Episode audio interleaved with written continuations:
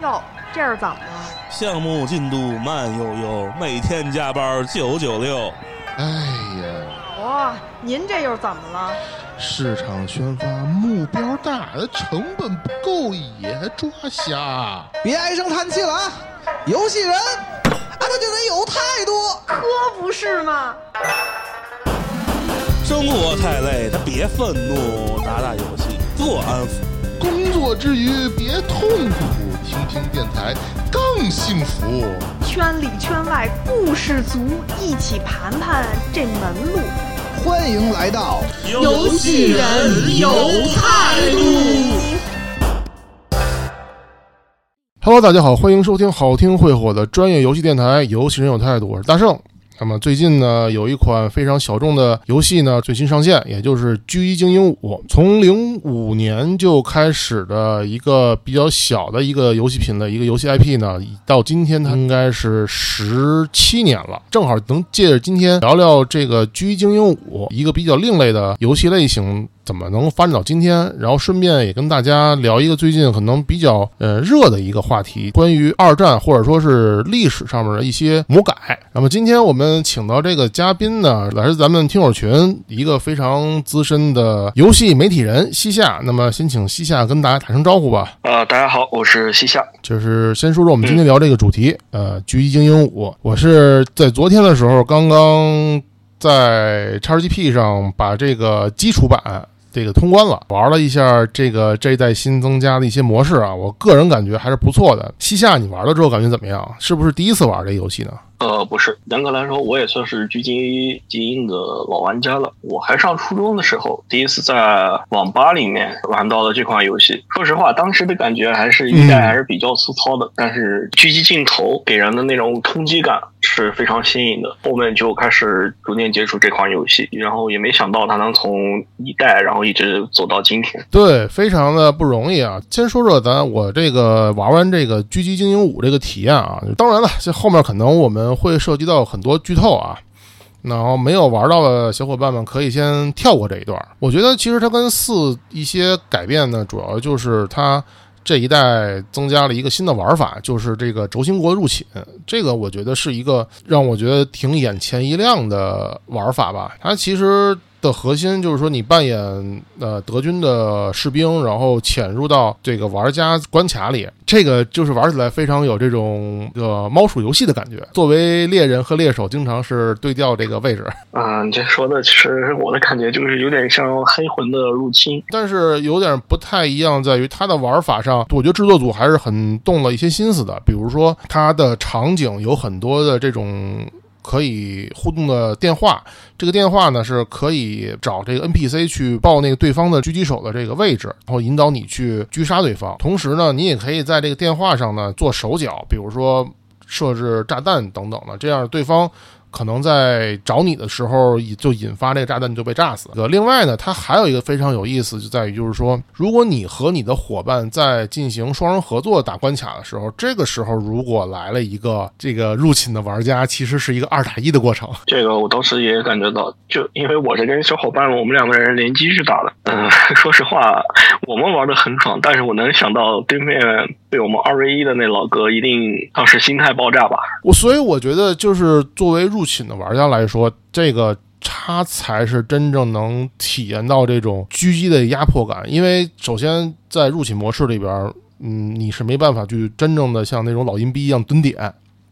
你只要在一个场景里边嗯对的待几分钟，如果你不动的话，他就判定你失败了。同时呢，你必须要非常了解整个地图还有整个场景的一些设计、任务的顺序，怎么样是最近的，然后怎么跑这个路线。同时呢，这个你还要善用你的技能，比如说你可能会呼唤这个周围德军的 NPC 来帮助你一起。提高警戒去找这个玩家，但是我跟你讲，有几次我入侵的时候，让我很痛苦的在于，我入侵到场景里了，发现整个德军全都被他妈死了。就我一个活的，这说明你遇到高手了。对，然后我后来我就看了很多 B 站视频，他们有整活的，就是两个人合作哈，把这个整个地图啊德军全清掉，但任务一个都不走，就等着入侵的来，然后入侵来了之后就开始抓他，啊，这算是《狙击精英五》的一大革新吧。但说实话，呃，除了这个入侵模式的话，呃，我觉得这一代对于枪械还有装备的改造的部分也是挺有亮点的。对，我觉得这一代的这个枪械改造吧，就是它已经很全面，能改的都能改了，把现在市面上最常见的射击游戏那套枪将系统，比如说 COD 的枪将，呃，就基本上搬过来了，而且它的所有的参数用的是非常数值化。这个我觉得有利有弊吧，嗯，这种东西就是说，它你数值化之后，就是势必造成了一些游戏可能平衡性上或者一些独特性上就失去了一些亮点，但同时也会给玩家一些新的选择，比如说有些玩家可能在一张图里就纯粹是潜行，一次呃警报都不会拉响，纯消音。这个我也见过，就就还是挺厉害的。其实这个的话，我觉得数值系统倒还好，因为《狙击精英》系列它本身就是一个追求一击必杀的游戏。我大家会用各种各样的方法，比如说爆头啊、爆弹啊、对报废啊，或者打腰子啊，其实 这些方法都能做到一击必杀。数值的话，影响我觉得其实还是比较小的。对，像你说的，这游戏特点嘛，就是 X 光嘛。但是我觉得《狙击精英五》啊，这一代里边，其实它在地图上的。呃，设计啊，能让我感觉到制作组在潜行以及这个一枪开了之后的后面的一连串的这种互动里边动了更多脑筋的。这一枪打出去，我打了什么位置，可能会引发一次爆炸，这次爆炸可能会产生个几秒的一个声音的一个掩盖，同时我在这个声音掩盖的时候，我又击中了一个什么。然后这么一连串一连串的这种这种相互的这种影响之下，就会看到非常有意思的这种结果啊。是，但是有的时候也挺出戏的。比如说，你已经摸到这个对方人的身后，但两个人却跟瞎子一样，什么都没有感觉到。对，我觉得是这样。我觉得像这种问题的话，应该是制作组的，嗯，可能还是技术力有限，无论是他们在 AI 的设计上，还是说可能对这个呃这个。嗯，敌兵的这个搜索的这个模式上面，他们肯定还是缺乏一些就是更好的一些方案。但是我觉得，作为这么一款小众的这个。二线的游戏来说，他玩到这么长时间啊，玩了个十几个小时，我我没有感觉到非常破坏体验的 bug，我觉得已经挺不容易的了。对于这么一个小制作组来说，是的，是的，是的，嗯，嗯，尤其是对比某北美大公司和某法兰西土豆种植厂，对吧？对对对，我觉得这家英国的小公司，其实你说它也不小，他们成立。已经有很长时间，而且这个《狙击精英》这个 IP 啊，这个它也不是一个这两年才出来的一个产品。成立这个 IP 差不多是零四零五年吧。其实真正的成长起来、成型，应该是从它第二代。哎，是的，因为一代其实说实话，以今天的眼光来看，哪怕是在当年都属于一个独立游戏性质。而且我觉得，嗯，第一代的时候，其实它有很多的。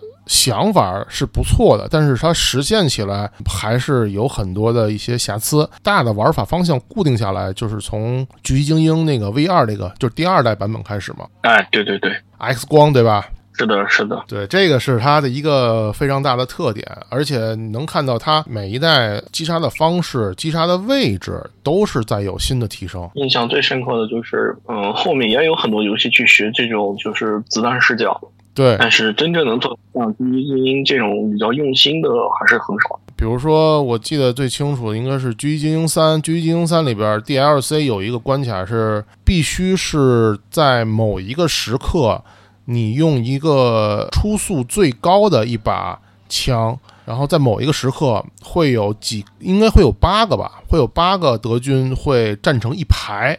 这个时候，从侧面你可以一枪爆八个弹。还有有个成就，四代还是三代有个成就，就是让让你打中希特勒的另一弹。这刺杀希特勒吧，这也是他每一代的这个这个整活的一个源泉吧。其实这一代的 DLC，这一代 DLC 的这个刺杀希特勒这个应该说刺杀元首吧，刺杀元首这个方式种类繁多了。这个可能也是给玩家们一个好的体验。就是说我可以重复的在某一个关卡不断的去尝试，这种高自由度的话，其实还是比较少见的。另外一个应该就是羞辱吧，也是类似于啊，还有杀手四十七，这种都是在刺杀的方式上比较多样化的。对，就是它跟其他游戏还有点不太一样，在于《狙击精英五》这里边呢，就是你双人合作。其实也是一个特别好的一个玩法。其实这个双人合作从二代开始就有了，然后每一代呢，你都能发现这个双人合作它慢慢成为一种新的一种游玩模式。比如说三代，是的，是的，对，比如说三代里边，三代四代它的那个双人合作是真的是双狙人，一个人只能拿狙，一个人。就是只能拿这个望远镜，就作为观察员。是是是，然后如果你难度调高的话，就是没有那个观察员的话，是根本没有办法玩的。而且我记得特别清楚，就是四代双人合作，它有两个独立关卡，是你在其他模式里玩不到。嗯，对对对对，这个我也有印象。但是你说，就是这个游戏呢，我觉得也很有意思啊，它有很多有意思的玩法，但是有些玩法我真的觉得就。呃，可以，但是挺没有必要的。比如就是像那个生存模式，其实生存模式的话，对于就是也能算是他们一种试水吧，尽可能满足不同玩家的那种需求，自己没有把控好吧。对，我觉得生存模式可能在我看来太不像是一个就是潜行类游戏和就是注重这个弹药资源的这种计算的一种玩法的一个游玩体验。嗯，对，它的那个生存模式是玩起来就是有点像 H Z H 一 Z 一还有 D Z 的那个早期版本，能看得出它也其实是在就是模仿当时市面上比较火的玩法吧。确实，因为我觉得可能对于制作组来说，这个呃别人家有的，他觉得就算是对与不对，也都得加上。就包括其实你像他这个。同样是模仿，后来不是还模仿了僵尸吗？那僵尸是确实是比较成功的。对，其实你看这个作为一个小的一个 IP 啊，它从零几年走到今天，它也是不断的往里边加各种各样的玩法和创意。比如说二代，二代的话，它定下来这个基本的框架出来了。然后三代呢，三代的话，它可以在枪支上有一定的改变，然后增加这个双狙人啊，包括生存模式。然后最重要的是四代，四代其实我觉得可能是一个稍微出圈一点的一款产品，因为这是第一次引入了官方中文版。啊，对，是的，我还记得我当时在网吧玩一代的时候，因为那时候还小，英语水平也不好，我 当时根本都搞不清自己要干嘛。没错，但是到了后面，然后后面还有二和三的话，就是自己去到处去找汉化，或者是自己硬深啃英文。到四代的话，其实就有了关中之后，感觉体验一下就不一样。而且你不知道的是，当有了四代之后啊，这个二代跟三代后来 Steam 上还有就是主机版本上是补了中文版啊。这个我听说了，但是因为后面工作了嘛，时间也就慢慢。没有那么多，其实有机会的话，我还是想回去重新体验一下那几款比较经典的老作品。嗯，这个 IP，反正这个组以根据这个《狙击精英》这个游戏啊，他们也出了两个全新的 IP 吧，一个就是咱们刚才所说的那个僵尸军团，还有一个就是前两年的一个小作品，就是应该叫奇异小队吧？哦，对对对，那个其实是一个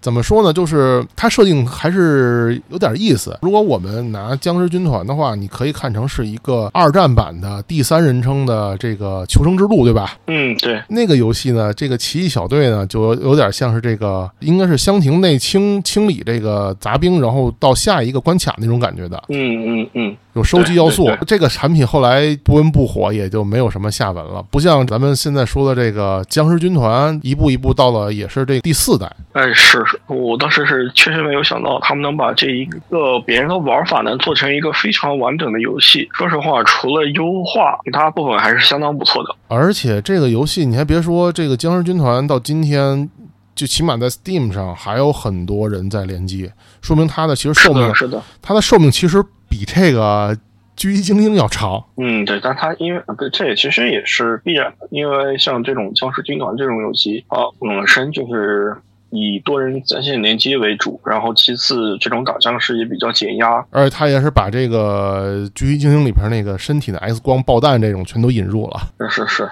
这种打起僵尸还是比较带感的，但是但是我真的觉得啊，这个僵尸军团他们可能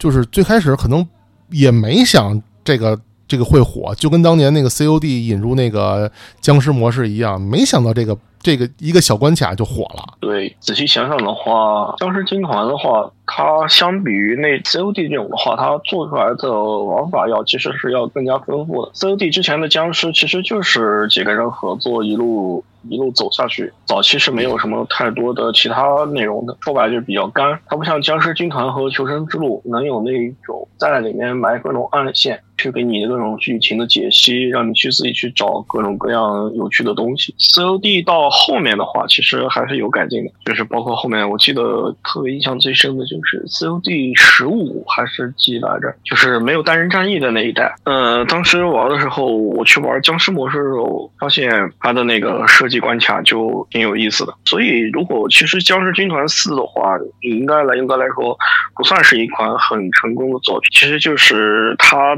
走了曾经他甩开过的那些作品的老路，就是缺乏新意。我建议这家公司可以不妨去参考一下，就是其他几款比较成功的僵尸类游戏吧，好好在五代上那个《僵尸军团五》上再好好打磨一下，其实还是挺有意思的。其实你能看到这个《狙击精英五》枪将这个引入啊，就是有很多是已经从《僵尸军团四》引入，包括这个技能的这个引入。嗯，他其实是把这个经验是复用到了狙击五上面。是的，是的，是的，这个我也发现了。就说明现在这两个 IP 是在相互的补充以及提升。嗯，而且这个这家公司这个团队，他们是我觉得比较难能可贵的，不只是在做加法，而且还在做减，很积极的去做减法。把一些玩家反馈不好的东西能及时的去改掉，比如说呢？比如说四代的时候，是有人反馈说狙击枪的呃伤害问题，还有平衡性问题，然后在五代里面都有了明显的改进。还有就是当时大家说枪将系统的自由度不够高，然后就在现在的现在的五代上就能看到。那个枪将系统其实已经有很大的改进了，你不管改哪个配件，都能有特别那种视觉上，至少有视觉上的惊喜。对，这在四代，就是四代的话，有一部分枪的部分改进是，就是没有太多的视觉反馈的，所以就是很难。嗯，你作为一个 TPS 游戏吧。如果没有视觉反馈的话，其实也挺难受的。跟你玩 RPG 一样，你能看到自己身上装备有变化，其实也会比较开心的。你可以说啊，这个枪将系统引入啊，各有利弊吧。因为这一次，我觉得五代的这个武器的引入，有一些武器它的实际的这种效果呀，或者说真正的在历史中的那些呃样子。它是不是就像游戏里那样？我也是持一定的怀疑态度。肯定不是啊，比如说里面的夜视镜和消音器就有点过于现代了。而且我觉得这个夜视镜这个这种东西理设计的理念完全就是现代的这个夜视镜的这个工作理念。但是当时我觉得当时人们应该还不可能意识到。就是这个东西，夜视镜应该是这个样子。现在的夜视镜的话，非常看起来非常简便，戴在头上或者装在枪上就可以。但其实，在二战的话，一般都是只能用在载具上的，无论是设备的复杂程度，还是对能源的需求要求比较高的。我记得话，当时苏联有装备的那。个单兵使用的夜视仪，光镜头的话就差不多有七百五十克重，但是也能理解吧？如果官方真的按照历史来做的话，玩家可能会受不了啊，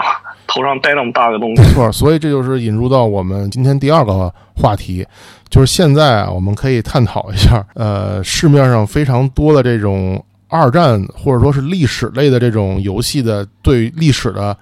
魔改都不能说是还原，是完全的魔改。不过我们说之前可以先盘点一下，现在对尤其是二战的时候这些军武啊定的魔改的一个游戏都有哪些，然后他们改的怎么样？其实我觉得《狙击精英》它每一代对这个二战的历史啊。它都有一定的还原，但是它也有一定的自己的这种解读方式。关于二战我感觉这件事，其实严格来说并不算，就是说这几年才流行的。嗯，我不知道你有没有看过一部喜剧电影叫《虎口脱险》啊？那我太太太看过了。啊，对，其实这种喜剧电影的话，就是本身就是二战魔改的一种，对吧？还有就是到哪怕进入游戏时代，像 FPS 之父。约翰卡马克的那个第一部成名作《德军总部三 D》，其实也是二战魔改。其实你可以你看这些老作品都是非常经典，而且口碑相当不错的。所以现在就我们可以发出疑问，就是嗯，为什么只是这些年的二战魔改游戏被人诟病？对，用我个人的观点来说的话，玩家抗拒的不完全是二战魔改或者脱离历史本身，嗯，诟病的主要原因还是游戏的本身素质是否过硬，也就是是不是好玩儿，对，或者说就是制作人有没有真的去考虑过你的游戏的玩家群体。就像我刚才说的。德军总部三 D，你看到这个三 D，很多人可能不知道，在此之前，其实德军总部是一九八一年就已经发售了。三 D 其实是把它改成了一个新的玩法，在此之前，其实就跟魂斗罗呀那些一样，都是横版动作射击游戏。约翰卡马克接手之后，才把这个游戏提到了 FPS。FPS 就是第一人称射击，事实也证明他这个举措是非常成功的。对，对之前的那些横版动作射击游戏，基本就是降维打击。咱们小时候玩过的《盟军敢死队》，对啊当然这些我只是特指前三部啊。他们对游戏技能还有关卡机制的设计，嗯、还有那个标志性的实时俯视视角战术模式，对哪怕你从今天来看，都是可玩性是都是十分高的。而且哪怕是这些年口碑最烂的两款二战魔改游戏吧，有《使命召唤：先锋》还有《战地五》，对，那个没法说了，已经。但其实你回忆一下，这两款游戏在发售之前的口碑还是相当不错的，尤其是《战地五》。当时因为我本身是个军事爱好者，嗯，军事历史爱好者，我加了很多类似的群。当时群友们都说，虽然一边在吐槽，就说怎么一九三九年的丹麦就战场就已经出现虎式坦克啦之类的，包括后面 DLC 加入太平洋战场的那个小日子人的原力剑法，还有那些科幻装备。是大家说归说，口嫌体正直的预购大冤种还是比较多的啊，当然包括在我在内。嗯后面为什么会引起争议呢？我可以举个例子啊，嗯，就是《战地五》的女兵设定，因为大家知道，在二战时期，除了东线还有亚洲战场，其实女兵的身影是很少出现在战场上的，所以当时很多资深玩家就开始质疑 AIC 啊，你们是不是在篡改历史？如果当时 EA 这边他们用架空历史作为回应的话，是完全没有问题的，大家也是可以接受的。偏偏问题在于他们的高层当时的说法却是他的女儿喜欢，然后要求在游戏里加入女兵，而且还以一种就是我们一定要把女兵加进来，你们爱玩玩不玩滚的态度。所以说，你可以想象，当你开发团队用这种态度去对待玩家的时候，如果你游戏好玩呢，大家都可能就忽视了。一旦游戏出现任何问题的话，这都会变成引爆你口碑 BOSS 的一个导火索。是的，其实这个就跟现在欧美发展的政治正确一样，就你现在如果不管是电影、游戏还是其他文艺作品，你但凡只要看到发售前那个主创的打出来的卖点是政治正确，基本大概率潜意识里就会认为这是一款粪作。我不知道你有没有这种感觉？那我这真是太有了，因为说起女兵这件事儿啊，我那我还真得说一句，我觉得先锋起码在这块儿，虽然他先锋也很扯啊，但先锋这块儿的女兵，我觉得女狙击手这个这个角色啊，我觉得还是要比这个战地五的要高明很多。是的，是的，是的。就你刚才说的那个《使命召唤：先锋》，他的那个苏联女狙击手，其实是有历史原型的。对，当然，你哪怕没有历史原型，就像盟军敢死队，盟军敢死队不可能会有人觉得他们 这个取材于真实历史，对吧？对，嗯，但是问题就是架空可以，但是你最起码要架空让大家觉得有趣好玩吧，对吧？对，其实不论政治正确还是魔改二战，它本质上这种元素，政治正确这种元素，应该是为作品服务的片头，不是那主要的卖点。就好比说，我跟你今天咱们去餐厅吃饭，广告写着这家店会提供豪华盛宴，然后咱们一坐下，哎，服务员给你端来一盘甜点，你吃完以后。店家告诉你，这就是今天晚上豪华盛宴的全部了。所以现在你看的话，你就看再看《使命召唤：先锋》还有《战地五》，对就他们的这种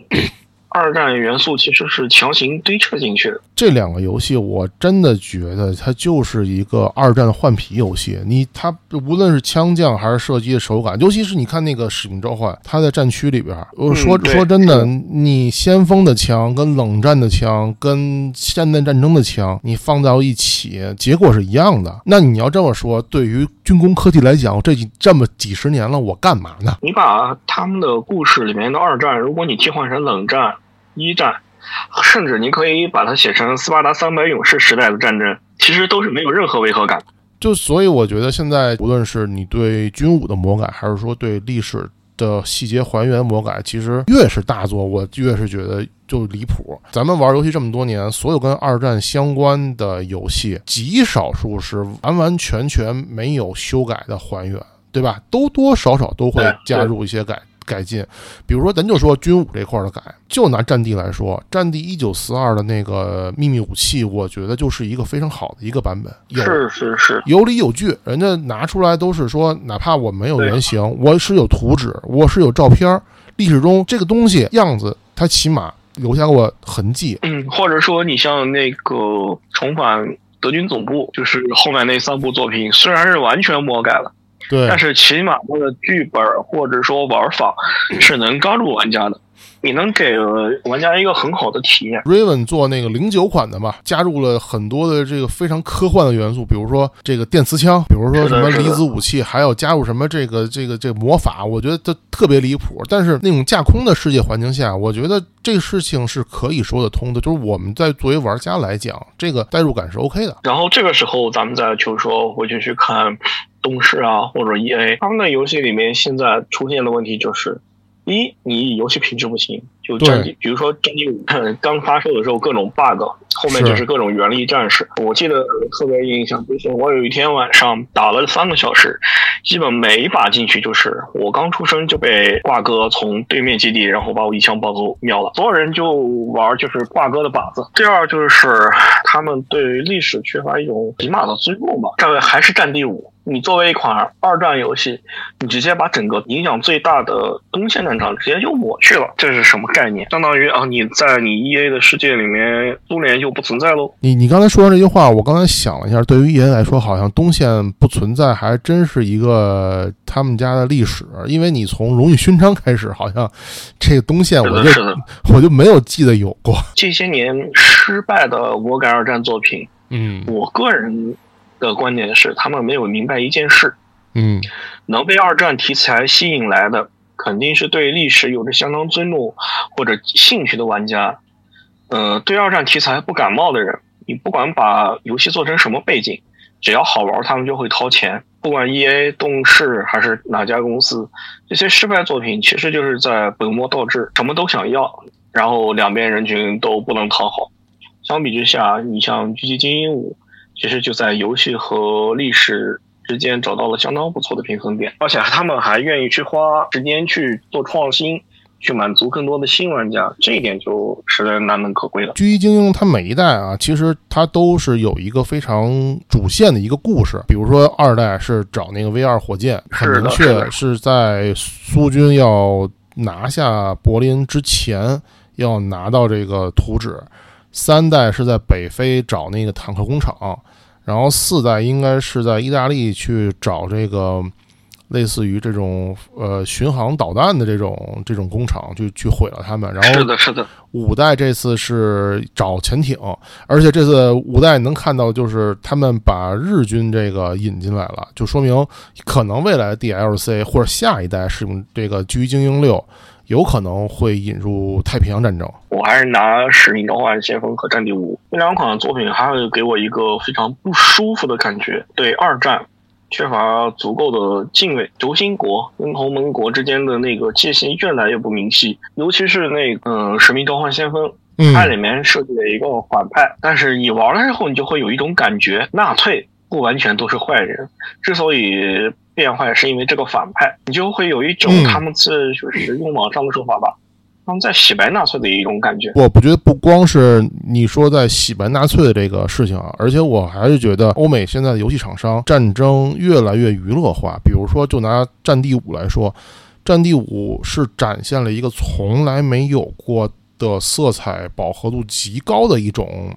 二战的一个或者战场一个视觉感，这个东西就是特别的美化战争。对，相比之下，毛子那边做的一些二战游戏，比如像《苏军游击队》啊，嗯一，些游戏，就是我觉得无论玩法还是对于历史的尊重都是非常到位的。War Gaming 的《坦克世界》和《战舰世界》，呃，我相信大圣一定听过，对吧？是的，呃，其实这两款游戏呢，呃因为我是比较老的老玩家了，他们都加入了历史上很多那种没有服役或者只是只存在于图像、图纸或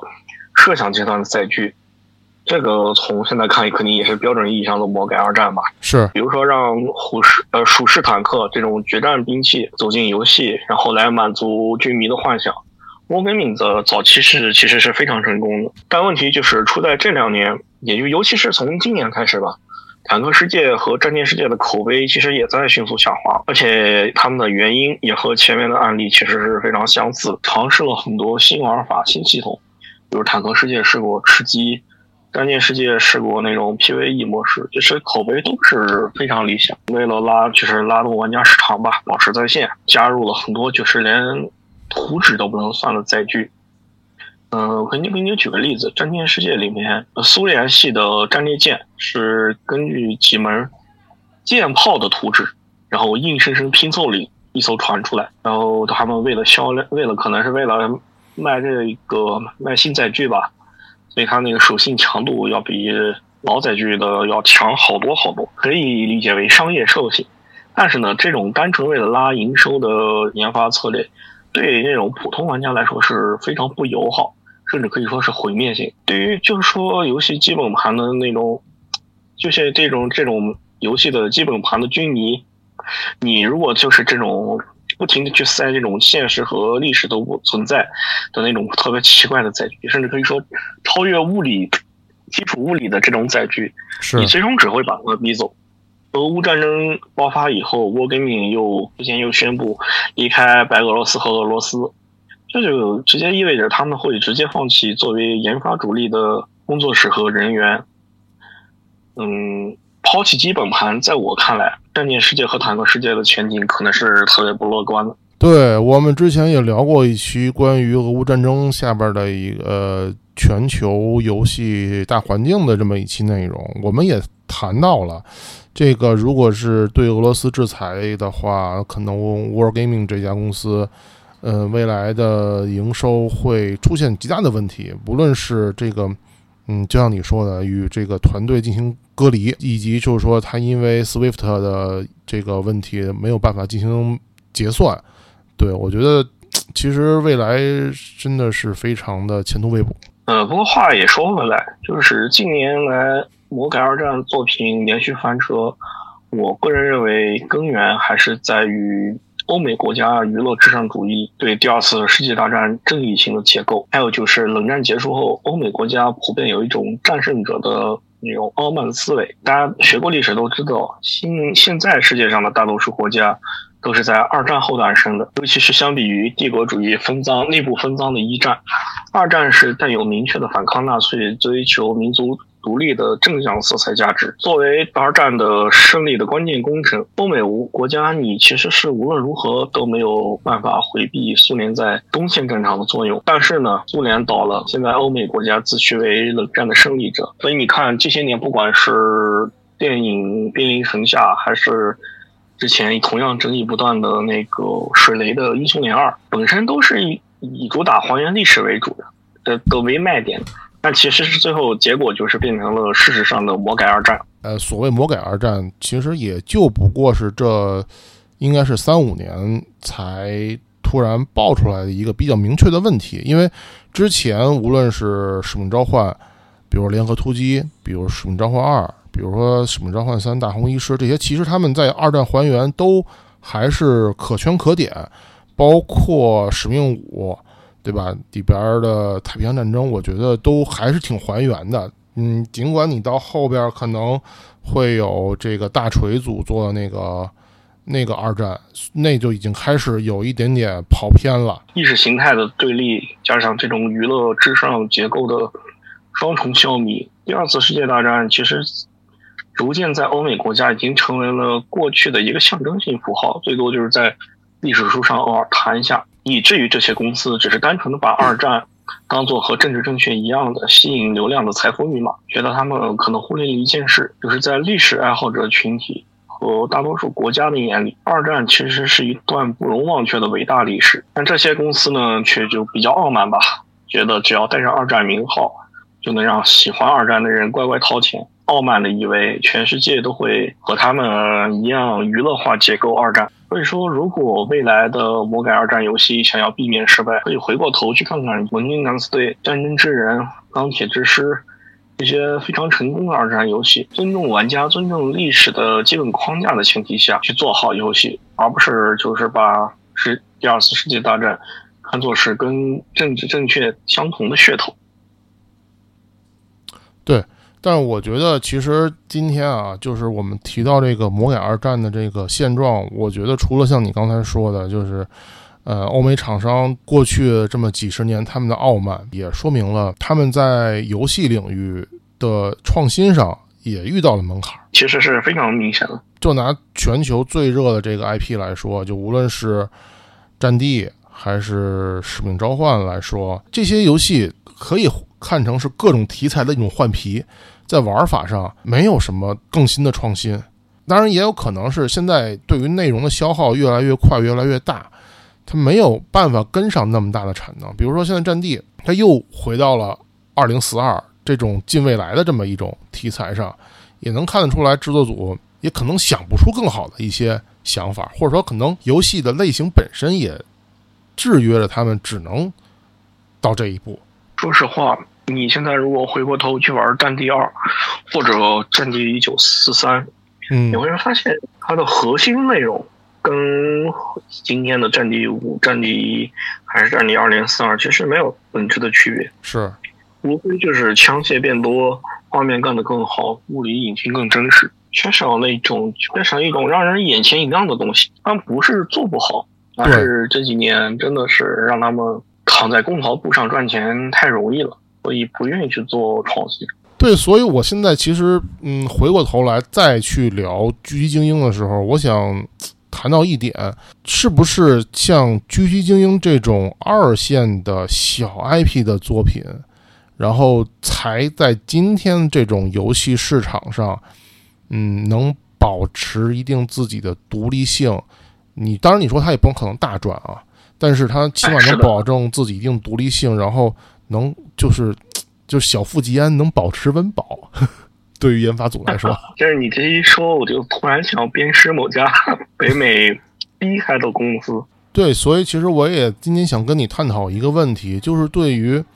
未来的游戏厂商来说，如果说自己手里能有一两款还嗯旱涝保收的小品牌，我们是不是可以在控制成本的时候不去受资本的制约？因为现在我也看到，包括很多中国游戏公司，他们如果现金流还是比较健康的话，他们的研发成本还是非常可控的话，他们的宣发这个预算也是还算 OK 的话，其实他们没有什么经那个资金压力的话，他们其实能活得很不错。呃，其实我觉得六月十号我们关注一下《冰霜巨人》的那款 RTS 作品吧，他们团队的人基本都是从。暴雪出来的，包括暴雪的三位创始人，所以我们可以不妨看一看吧。一个真正的团团队，如果摆脱了资本的控制，另起炉灶，重新开始的话，能不能再继续像老暴雪那样，带给我们眼前一亮的作品？就像现在这款一直保保持着独立性的《狙击精英》，哎，正巧也是这两天，这个暴雪哈自己的这个暗黑那个。不朽啊，上线了哈哈，这个我们也可以看一看啊。这个一个是被资本裹挟的《暗黑破坏神》啊，还有一个是没有被资本所裹挟的老暴雪的这些创始人啊，他们做出来的产品到底会得到一个什么样的市场导向和结果？哎，那就让我们拭目以待吧。好，那我们今天也聊了非常多关于《狙击精英》哎，关于这个小品牌 IP 的成长之路，以及这个。呃，也聊了一下现在比较出圈这个二战历史魔改的这些游戏啊，非常感谢西夏能够来跟我连线，希望西夏未来还有更多精彩的节目能够跟我们大家一起分享啊。啊，好的，我也希望能继续以后跟大家多交流，然后在交流中也给我自己带来一些进步吧。好，那么感谢大家收听这一期的游戏人有态度，我是大圣。啊，我是西夏，好，咱们下一期再见。嗯，大家再见。